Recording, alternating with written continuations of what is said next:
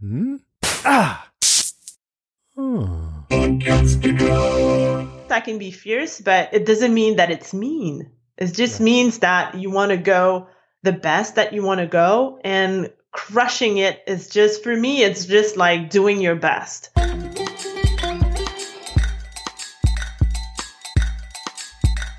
Podcast Junkies, episode 121.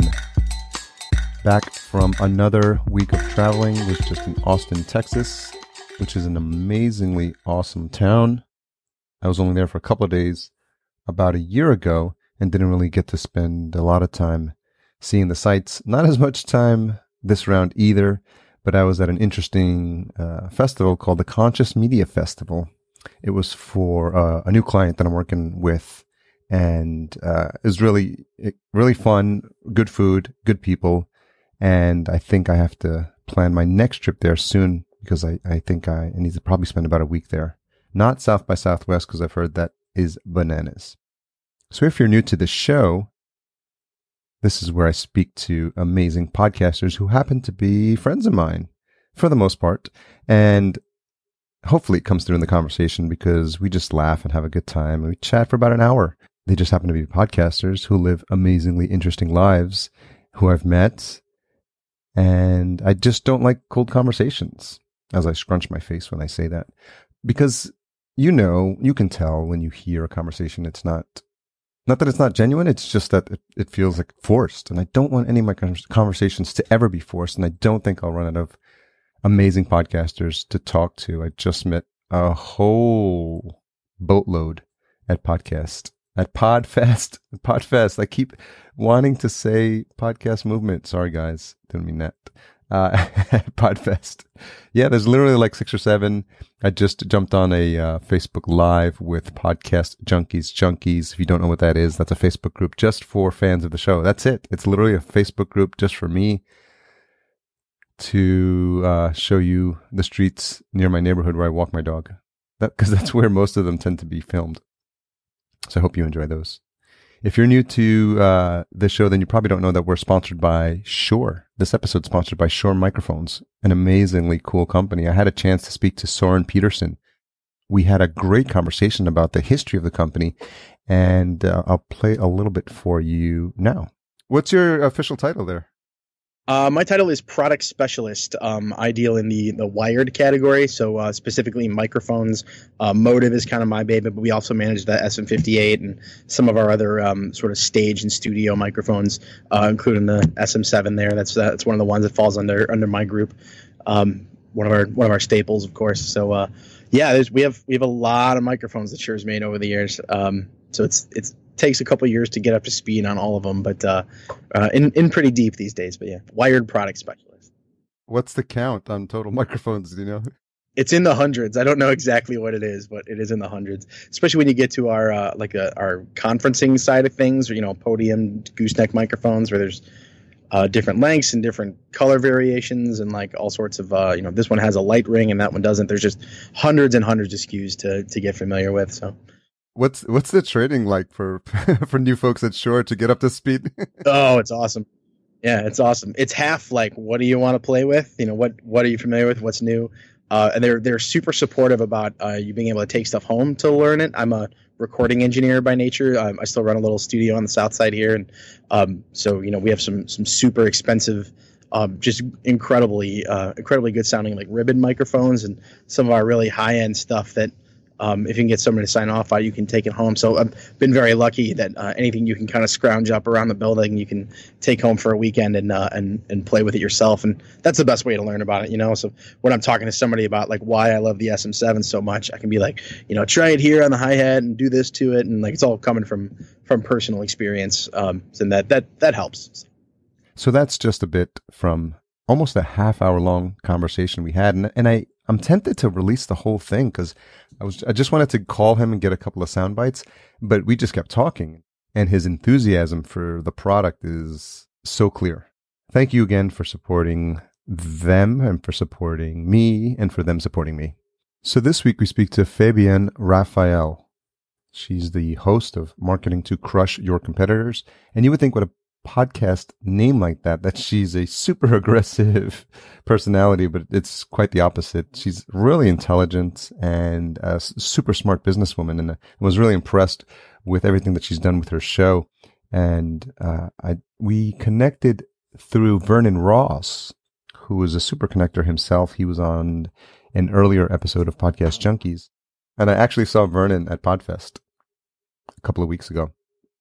So of course, when when people like Vernon introduce other people to me, I automatically take it at face value. They're, they're going to be awesome and amazing, and it was uh, definitely the case with Fabienne. So, so this one's a bit shorter than usual, but I think you'll enjoy it. Stay with me to the end so you can hear the retention hashtag. It's my way of seeing who is paying attention. This episode is also brought to you by Podbean. Podbean has a very interesting and very easy to understand pricing, which is uh, great for new podcasters because a lot of times people don't know if they're going to be charged extra for hosting. And if they're just getting started, a lot of times they want something simple.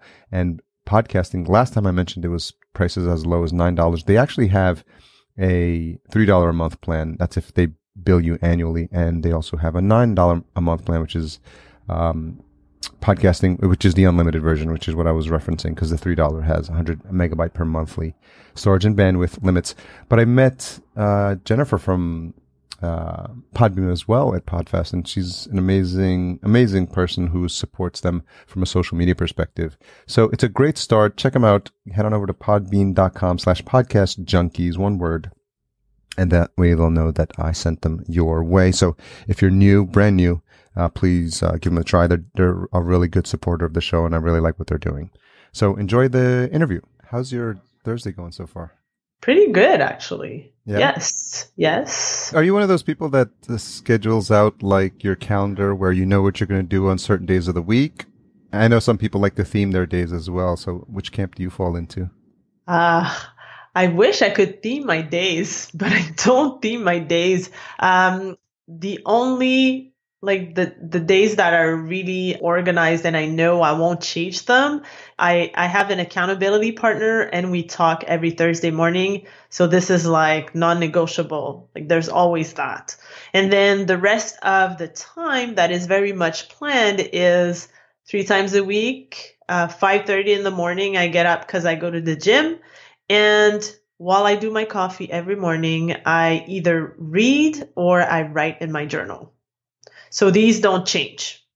And then the rest of it, well, it depends what I'm working on and how I make the project progress. And uh, yeah. I think we meet these people that seem to get so much done in the span of a week and they seem to be super productive with their days. And I think that what's been helpful for me and why I asked this question is because I've noticed that when there's empty spaces on my calendar, they sort of fill up with things that are probably not important. So I've been getting into the habit of putting those slots in there and saying, I'm going to work on this thing. And I've been working like a Pomodoro type 50 minute burst because I feel that's most uh, effective was there a, a, point or someone that helped you understand the importance of having a, a bit of organization? Because you do mention that you've got those accountability days and those times when you do want to get to the gym. Is that something you yeah. learned over time or just by trial and error? Uh, actually, it's uh, my my partner is also my business partner, and uh, we actually go to the gym together. So it really, really helps when you get up and someone else is going with you. Um, and then I don't remember which book he was reading, and he read that in a book because a lot of people have struggled with creating habits in their lives and they think that they have to wait for the motivation, which is not necessarily true because motivation dies at a certain point. And if you haven't made it a habit for you, then when you're not motivated, you'll just let it go and you won't accomplish your goals like towards that activity, for example. So he had read in this book that before starting to install a new habit in your life, you have to ask yourself, okay, so am I the type of person that can go to the gym three times a week? Then you're like, yes or no. And if it's a no, well, maybe you should find another activity that would fit better for you. But if it's a yes, then okay. So at least like first step, you are the person that could go to the gym three times a week. Great. Okay. So therefore, the other thing is you can do it but when are you going to do it? And at which time every day you're not doing anything else, that you would have to go to the gym. And for us, it was really early in the morning because our days are not necessarily planned the same way, me and my partner. And it was the only time that we really had together and that we could fit in the gym. That's how we integrated that into our lives. And that's also how I decided that whenever I prepare coffee, I sit at the table and I either write or I read. So I'm sure that at least for those 15, 20 minutes every day, I, I read a book or I journal. Sounds like uh, you're a coffee connoisseur. yep. I was getting down that path of being a bit of a coffee snob. I read Tim Ferriss's book. I think it was The Four Hour Chef when he talked about the AeroPress. And then I bought it and then I was doing the pour over for a while. I was really going down a coffee rabbit hole for a while. But now we've simplified it. We've got just the simple, um, I don't even know what it's called. It's the Italian one where you, by pressure. Espresso? Yeah, I guess it's by pressure of the boiling water. It comes up and then it just sits there. Oh, I was wondering which camp you fall into. no, actually, it's like I don't have any specific or special coffee maker. Like it's the ones that the majority of people have. So yeah, I was even subs- sorry, it was boring answer. no, I was even subscribing to. Uh, I was getting beans sent to me, and I had a coffee grinder, and it was like it was like really like, yeah, you were re- really into it. It was a real rabbit hole, and then the grinder broke, and I didn't replace it. And I was like, yeah, that's enough, enough of that hobby. so you still drink coffee? Yes, I do. I do. Okay. So well, I'm I'm trying to quit now. Actually, drinking oh, really? coffee. So I'm doing it for my partner, and then I I drink a big glass of water instead. Yeah, I heard that's Yeah. a really good thing. Uh, first thing you do, wake up in the morning, is uh, drink a full glass of water. It gets the pipes moving, and it's a good way to start, especially since you've been going eight hours without drinking. I think a lot of people Yeah. don't do that, and I find from um brain function, I think a lot of times people don't realize they're dehydrated and they're not drinking enough, and it, they're getting this fatigue setting in during the day, and they're wondering why their lips are dry. And I heard that as a goal, you should try to drink. A, this is a lot, but a gallon of water a day. A gallon. Yeah, I have this uh, container here. I try to drink three of these a day. so So how good- are you doing so far? good so far. I think it's a Yeah? yeah. Now instead Is of a that co- your first one? Is that the That- second one? this is the second one. So yeah. Okay. For those of you who don't see it, he just showed me his his water bottle. Yeah, I think it's uh, 32 ounces or something like that. Yeah, 32 Okay. ounces. Yeah. Okay. So I told you we were going to go all over the map here. No problem. I'm envisioning you and your partner on the treadmill side by side, like talking business and strategizing. Is that how it works? Nope. Actually, nowadays we just like we go together and we don't necessarily do the same drills. We used to, but not anymore. So he listens to podcasting and I listen to podcasting, like doing my stuff. So it's actually time together but also for ourselves. I don't know if you get it, but Yeah, like yeah. it's kind of like that. Yeah.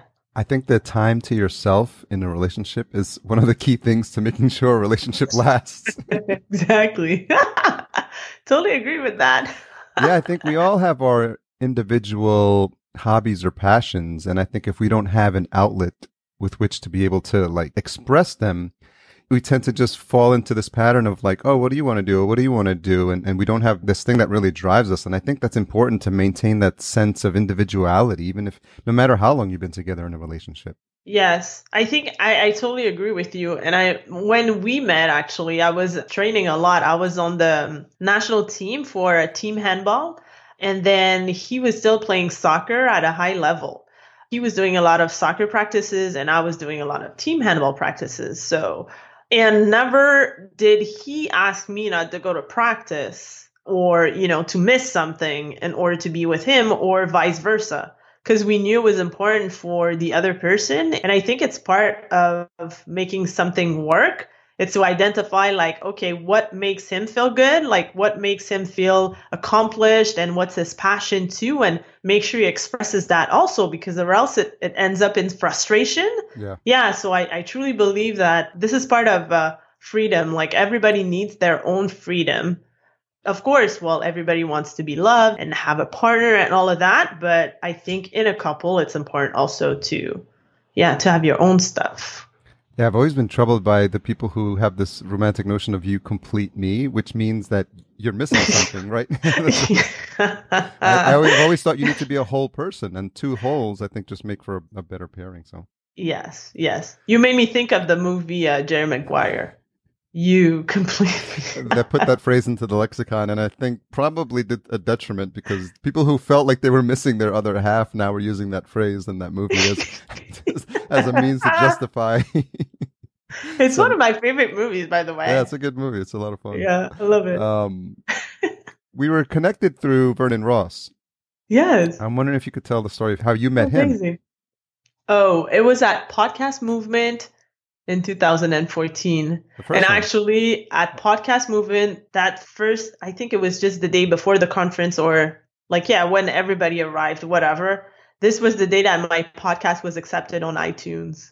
So for me, it was a huge celebration. I was like, oh my God, my podcast is live today. And I was just telling everybody, whatever. And then um, the conference ended, and I had seen Vernon walking around a few times. And, you know, we kept saying hello and everything. And then it was like the last, I think it was Cliff Ravenscraft giving the last speech, the last keynote. And then he was about to speak. And I was like, hey, like, we haven't had the chance to connect or to speak. And then Vernon said, yes. So we exchanged emails or we connected on LinkedIn, I think. And then we're like, well, let's take some time to connect afterwards. And that's how it happened. And he became one of my good friends. Yeah, that's how it happened. Yeah, that's how Vernon is. He's a really great guy. Yeah. So you're up to 236 episodes, so congratulations. yes. Thank you. How many ideas did you go through before you landed on the topic marketing that you decided to go with? It's funny because um, before starting my podcast, I had a blogging coach because I wanted to improve my writing skills. And on a call, he told me, Well, you know what, Fabienne? He said, You should start your podcast. I was like, Oh, really? So it would be great if I knew what a podcast was, right? Yeah. And then uh, did some research and registered for a tutorial, got everything about podcasting and decided to go for it. But then I was like, well, I wanted to do an interview based type of show. And then I also wanted to connect with influencers when I was starting. And I was very much motivated, yes. And I stayed motivated for a while, but I really wanted to reach out to people that a lot of people don't dare to reach out to when they start, just to prove that it's possible right at the beginning when I decided to to launch it and after the the tutorials that I've taken, John Lee Dumas was my podcast coach. So having John and then asking him to introduce me to some people, then it really helped. But not only with his help, but also like some people he didn't know and I knew were influencers. I still dared to go for it and see what happens. And that's how I was able to connect with a lot of key players and a lot of great people that I learned a lot from. And a lot of them became my friends or people I collaborated with in some projects. Some of these people are in groups I'm in. I mean, it's crazy what podcasting opens as doors for you when you take the time to nurture those relationships. So I'm very grateful for that. And like, I really wanted to make it an interview based show because I love to connect with people. And yeah, I, I don't regret that. Before the podcast, did you have experience interviewing? I was in a private school for radio and television hosting. Uh, I had had a television show here in decoration. I had a home staging business in another life. so uh, I co created a TV show with someone else, and it was on television for a few years. And then after that experience being on television, I was like, you know what? I really love that media. I love the television media. I love the radio and all that stuff. And I decided to invest in myself and go to that school and have like more knowledge into talking on the mic, interviewing people, um, make chronicles, talk about certain subjects, being comfortable talking in front of the camera or behind the mic. When I started podcasting, at least this for me was not necessarily totally new, but I was still freaking shy. I mean, if you listen to episode one there, it's awful. I scripted it the whole way. And I'm talking about myself, talking about my story, why I started the podcast, but I'm still reading a paper. I mean, I don't know. It's pretty common knowledge that every podcaster does not like their, their first episode, does not like the sound of their voice. And I think what we forget sometimes is the sooner we start, the more we can see the improvement. So our 10th is better than our first. Our 50th is better than our 10th and your 200th is better than your 100th, right? And I Yeah. think we just learn and we'd have, you know, to the point where we, you can feel the comfort level that you have. And I mean, you're having repeat guests. I think, uh, you had Danny Iny on as a second time guest now recently. Yes. And, and you now you're establishing relationships. And I'm sure even just between those two interviews, you can probably sense that in the first time you're just getting to know him and now it come on as more of a relationship there. And you can hear that in the quality of the conversation. Absolutely. So uh, that's why I'm so excited when someone comes back on the show because I always say they're like Hall of Famer on my show and they're all excited about it. And I am too. Because uh, the thing is, they bring value. And as you say, we've nurtured something along the years and it's worth it for them to come again on the show. And it's my pleasure. So really appreciate that. And if I go back to uh, when you were saying people just have to start and practice behind the mic and then they become more comfortable they find their own voice and they own their style and they're not copying other styles anymore. When i started since i wanted to reach out to so many people within the 31st days i did like something like 70 interviews. And for me thinking about it now that was not a good idea. Because 70 within 30 days was like crazy first of all. It was stressful. Yeah. I was getting better, but like there's a certain point also you can improve within a certain period of time. Yeah. So I wish I had put those interviews maybe within like three months or two months instead of one. Because afterwards I was stuck with, let's say, one interview I did, and then I was still stuck to publish it, but I knew I, I sounded better. But then again, I had canned these interviews before, so I had to publish them. I don't uh, recommend to anyone right now if they're starting a podcast and they're not used to talk behind the mic to just go for it for 50 in a week. You know, I don't think it's worth it. I think time does its work also, and you have to give yourself some time. Yeah, there's a bit of a maturity process that needs to happen. You mentioned that you, you got coached by John Lee Dumas, and he is the batching king, if you will. so you probably don't want to try to follow his example because you'll just burn out. And I saw him last year Podcast Movement. I thought he was intense because he was doing eight episodes in one day for a week, and then he told me, "I've got a new strategy. I do 15 in a day for two days, and that takes care of my whole month." And I was just like.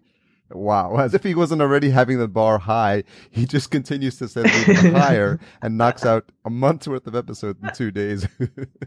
but I mean, that's why, you know, one of the reasons why he's so successful.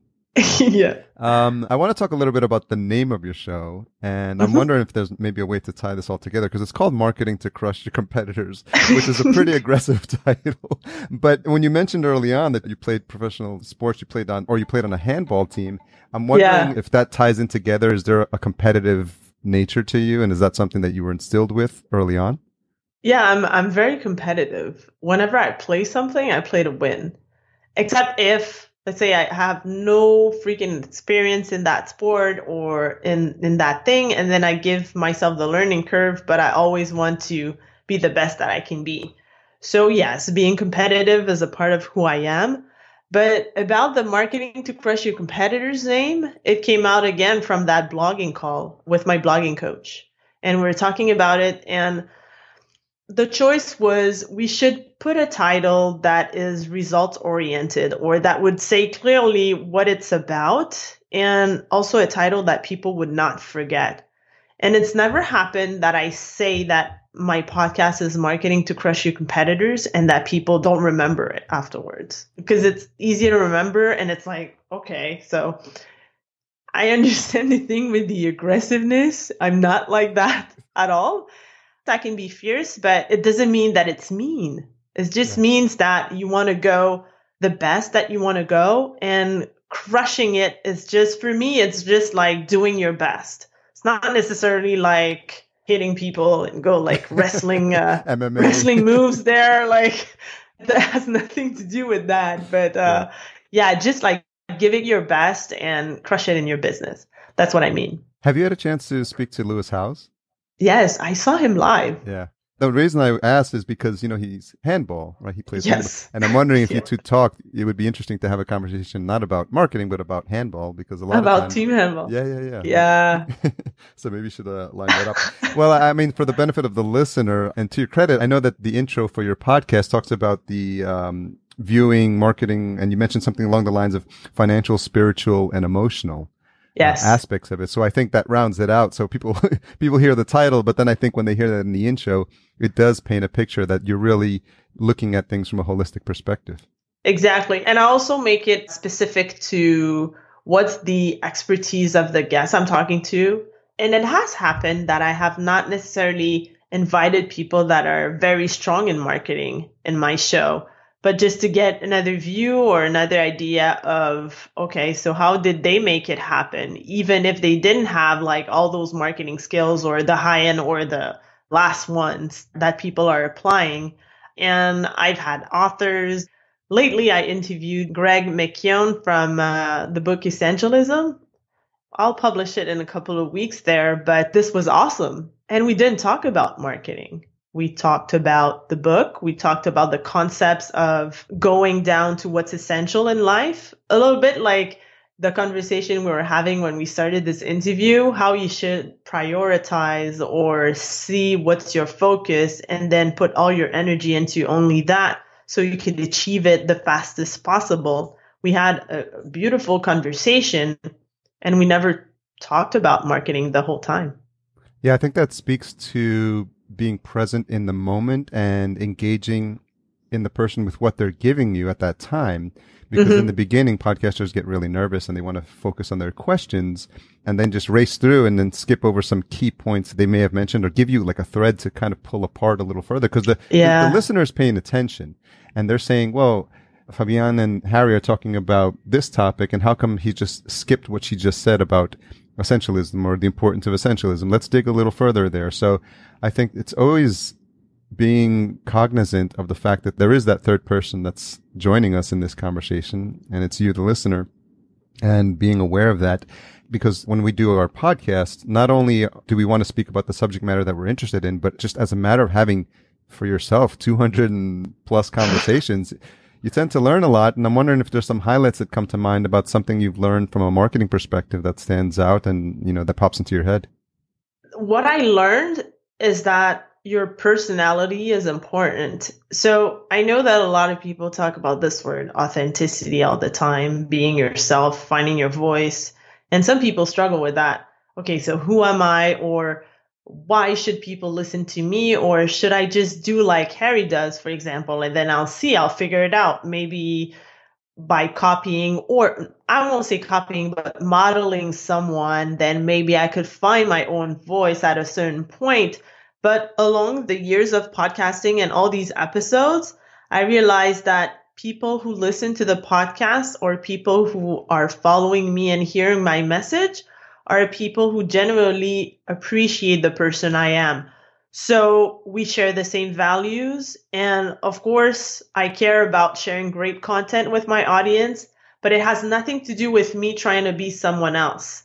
And I think that sometimes it's the mistake that we do when we start. And I had to go through that phase, me too, because when I started my podcast, it was like questions and I had like maybe 10, 12 questions and I had to go through all of them and I was barely listening and everybody would fit into the same thing there until there's a guest that was on my show, which I never published this episode because it was very uncomfortable for me and for the guest. But she told me like, wait a minute. She's like, these questions, like they don't apply to me or you haven't done your research properly. Cause I mean, this one, I can't answer that. It has nothing to do with what I do. Mm. And at the end, she was like, well, maybe you should like be more prepared and have more research into your guests and have specific questions because this is what will separate you from the ordinary ones and the outstanding podcasters. I was like, oh my, okay. Oh my God. And there was another guest also that he was not as direct, but he told me, you know what? When you're thinking about your next question, sometimes you're not thinking about what the person is telling you. And a huge thing about being a great interviewer is to be able to listen and dig in or go deeper into a subject that you heard might interest the person listening to your podcast right now. And out of that, I learned that listening is so much important. And of course, I prepare extremely well for each of my interviews. I have a bunch of topics I want to go into, sometimes a couple of questions that I thought of, and I would love to have my guest's opinion on it. But if I only have time to go through like three or four because we get into something else because what the person said was so interesting I know my audience will want to know more about this and that, then fine. It's still a great interview. I'm done and I still have asked, let's say, three out of the 12 questions I thought I would ask. But it's still a good interview because I listened and I took care of giving a great show and giving great value to my audience. The biggest things I learned is be yourself when you're communicating, when you're expressing your message, even in your marketing pieces, like always has to be a part of you in it. You can't just model and copy. It's not going to work out for you. It might work for other people, not for yourself. And then the second thing is to listen, not only when you're giving interviews as a podcaster, but also when you communicate with your audience because they will give you feedback and it's your duty to listen to them to make sure you serve them the best that you can. If we cover those topics every single interview, I think we wouldn't be hearing enough, especially because there's new podcasters who just get so overwhelmed with all the different aspects. They sometimes lose focus on what is the most important thing. And it's the fact that you've been able to get a connection with a person and for, you know, anywhere from half an hour to an hour and and you know make the most out of it. may not get that opportunity again, and you never know what'll happen if you actually pay attention and make a one-to-one connection with a person. Even if you asked one question and they just dove deep on that question for the hour, that would be fantastic. Exactly. Totally agree with you. Who continues to inspire you as an interviewer? I like Andrew Warner's style. He always gets into asking questions that nobody else can ask. Questions that make you as a listener squirm sometimes because he's like, he really like almost uncomfortable but like but still he has a way to ask and then people open up and they just talk about it. And of course like not necessarily in the podcasting world but oprah because she always gets the best out of someone by also staying herself and shining herself too and i think that's the summum of a great interviewer. It's not only to make the guest sound good or be good or shine on your show, but also show that you're the owner of your show and it's because of you that they're there and it's because of you that you have this huge audience and you have a message to share too. So I think it's a platform where you have to share and sometimes I think as beginners, podcasters, sometimes forget that it's their platform and they have to take their place also. Yeah. Maybe they're too shy, or stuff like that. But along the way, we see it's mostly like we're doing today. It's mostly a conversation because I'm not the one speaking all the time. You talk also, and it's okay because you have your experience also and you have your point of view and you, you want to bring value too. So I think that's the most important thing. I've been really into uh, Alec Baldwin. Here's the thing, podcast, because he interviews some older people who've been in business for a long time. He interviewed Carol Burnett, he interviewed Chris Rock, and he just has a way of talking, a really smooth voice. And but I always pay attention to the questions he asks. Every once in a while, I get a gem, and obviously Tim Ferriss has been improving a lot lately in terms of the quality of questions he asks. And it really comes down to the question, because mm-hmm. if you ask the right question, it'll prompt the guests to you know have that moment where they tilt their head and they're like, hmm. so uh, I know we're getting close to wrapping up. I got a, a, couple more for you, just changing gears a little bit. Okay. What, what have you changed your mind about recently? Ooh, probably caffeine. I'm trying to get rid of it. Is there a specific reason? No, I don't know. It just happened like that. I've tried it, I think, once or twice and always came back to it. I don't know. This seems to be the right time. Is there a belief or something you're trying to achieve behind that choice? I don't think so, but I know that I'll be pretty proud of myself if I'm able to live without it. So it's been maybe five days. It's very recent. so I'll let you know in a couple of months there if I don't go back into yeah. it. Well, the biggest thing with that is because I think people don't realize that there's an addiction component to it and there's a withdrawal. Um, when I've done like uh, detoxes, the first thing that I notice is the headache that comes from going two days without caffeine. So that should tell you something. exactly. What's the one most misunderstood thing about you? People don't believe me when I say I'm pretty shy. I'm totally introvert. Like if I have a choice of staying home, read a book, or watch my favorite decoration show and go out at a party or a huge meeting where there's going to be like 50 people, probably stay home. and it's funny because I'm such a connector. I'm such like when I'm out at events or when I speak on stage, people come to me. I go to people, like talk, I connect, and I'm driven by that but it seems like I need to have that quiet time. And sometimes, like, it, it could be alone. I was the type of person that could go see a movie by myself or go to the restaurant by myself because I enjoyed it. Some people don't get that. Alone at the movie theater? Like, who are you going to talk to during the movie? I'm like, well, we don't talk during movies. Most people don't. That's right. then People forget that anyway, so I think people are usually surprised when I tell them I'm the shy person. You don't have to be the social butterfly. And I think there's a yin and the yang. If you're the person that's talking to people all the time, you're going to the conferences, you can't sustain that because you'll just get burned out and you need some time to reset. So I totally see where you're coming from there. Thank you for understanding me. With all the things that you've accomplished so far, how are you feeling? I know a lot of times we think about our lives in this like scale of like what we want to accomplish in our lives and we want our lives to have meaning. And I wonder if you think about that question and how you would answer it at this point of where you are in the stage of your life. I'm quite proud of the road I've done. Every year I could say that I've evolved in a certain way. And I never give up with learning more about myself, about others, reading or listening to people that have more wisdom than me and try to change stuff to make my life better.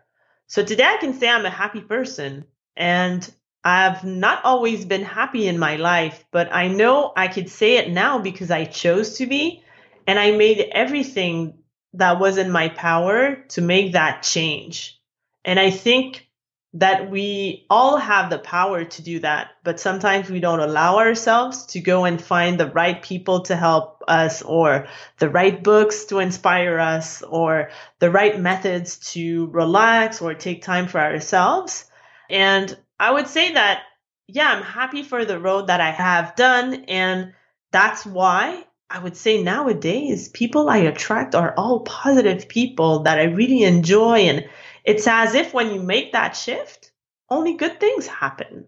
So they, they, talk about that law of attraction, but it just really comes from shifting that circle of people that you associate yourself with. Because if they're achievers and, and they're go getters and they're inspiring, who doesn't want to hang out with people like that? Because they'll inspire you. And then eventually you'll pull in into your orbit people that want to be like you. So I think it's, mm-hmm. you know, just a, a give and take. And, and I think you're definitely on the right path. So for the benefit of the listener, they can't see the video, but you have this amazing bookshelf behind you with the words inspire on the top and a couple of hundred books. So she's walking the walk and talking the talk. She obviously does read a lot, or maybe just Fabienne just collects books and just faking them. no, actually I read. I don't read as much as my mm. business partner, but I read. So out of all the books there, maybe I've read 30, 40% of them. Yeah. And he's done like 60, 70, 75. Let's say I'm more 25, he's 75. Got it. So what I love about this though is that we share a lot. Yeah. So if you read something that I haven't read yet, well, he can share it with me.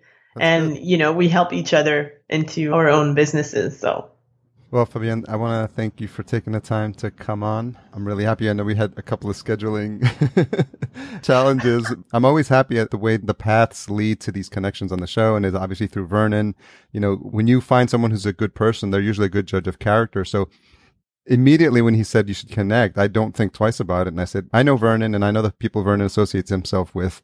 And I know that I've had a good interaction with him. So like right away, I'm like, yeah, let's do that. And 99 times out of 100, it turns out to be a great connection and a great new friendship. And so I'm happy, um, we got to know a little bit more about you. And for people to see and be motivated by what you're doing with marketing to crushing competitors, I think it's obvious that you're still going strong. You still have passion for what it is that you do. And it seems you have a passion for everything you put your heart into. So I'm really glad you came to share your story. Thank you. It was so great. I love your show. Thank you so much. Yeah. So yeah. where's the best place for folks to track you down? They could go at marketingtocrushyourcompetitors.com. And if they go there, what they'll get is a pre gift 27 simple marketing strategies to help them grow their online business for the next six months. So marketingtocrushyourcompetitors.com. Easy. Thanks again. Spoken like a true podcaster. I hope you have a fantastic day. Thank you. You too. So I hope you enjoyed that conversation with Fabienne Raphael. It was funny to hear a handball reference. I did not expect that. And, she, and then she mentioned, uh, or I mentioned Lewis Howes because he's been on the U.S. handball team. But I think it speaks to this aspect of her being competitive in what she does. And I, I don't think that's a problem if you do it in a way that doesn't come across as aggressive or mean spirited. And there's nothing about Fabienne that would fall into any one of those categories. So I'm glad she got to share her, uh, her motivating way of conducting her business, um, and doing it in a way that really aligns with who she is as a person. This episode is brought to you by Shure. Don't forget to head on over to podcastjunkies.com slash Shure to see my current setup and then to get some more information on the MOTIV line of microphones. Hopefully you enjoy that conversation with Soren at the top of the show. Helps to give a bit more context and add some personality so that you see that it's not just a, a name. There's people behind it who are really passionate about what they do. And don't forget also to support our episode sponsor, podbean.com slash podcast junkies. We are a member of Podcastica. Check out the new shows, new site in the works, podcastica.com. Welcome again to A Face Project, Natalie Jennings, host and previous Podcast Junkies guest. So tune in next week. I have a conversation with Chris Curran of Podcast Engineering School. And this is the first in a wave of interviews that came out of Podfest. So I'm really looking forward to those conversations. They're going to be a lot of fun because I had a lot of fun with those people and we're going to continue to have a lot of fun on these uh, podcast junkies chats. So the retention hashtag for this week in honor of Fabienne is going to be hashtag marketing crush, marketing crush, all one word. You can tag myself, podcast underscore junkies, and Fabienne at Fabian Raphael. That's one word. It's spelled a little bit differently. It's F A B I E N N, Raphael, R A P H A E L. So the only thing that's missing is the E after Fabian. So our Twitter, it, again, it's Fabian Raphael with no E after the Fabian, all one word. Hopefully that wasn't too complicated. And uh, yeah, just post it and let us know that you are paying attention. I think that's it for this week. Music is provided by Cedar and Soil. Check out cedarsoil.com. He's got some really fascinating, fascinating music. I'm telling you, if you guys haven't checked it out, check him out. He writes his own stuff and sings and it's just amazing. And I'm just honored to call him my friend and just was lucky enough to have taken a mastering class with him where I was telling him about the podcast and he offered to do the intro, the now famous intro for Podcast Junkies, almost three years strong. Take care, have a fantastic day, and thanks for all your support, guys.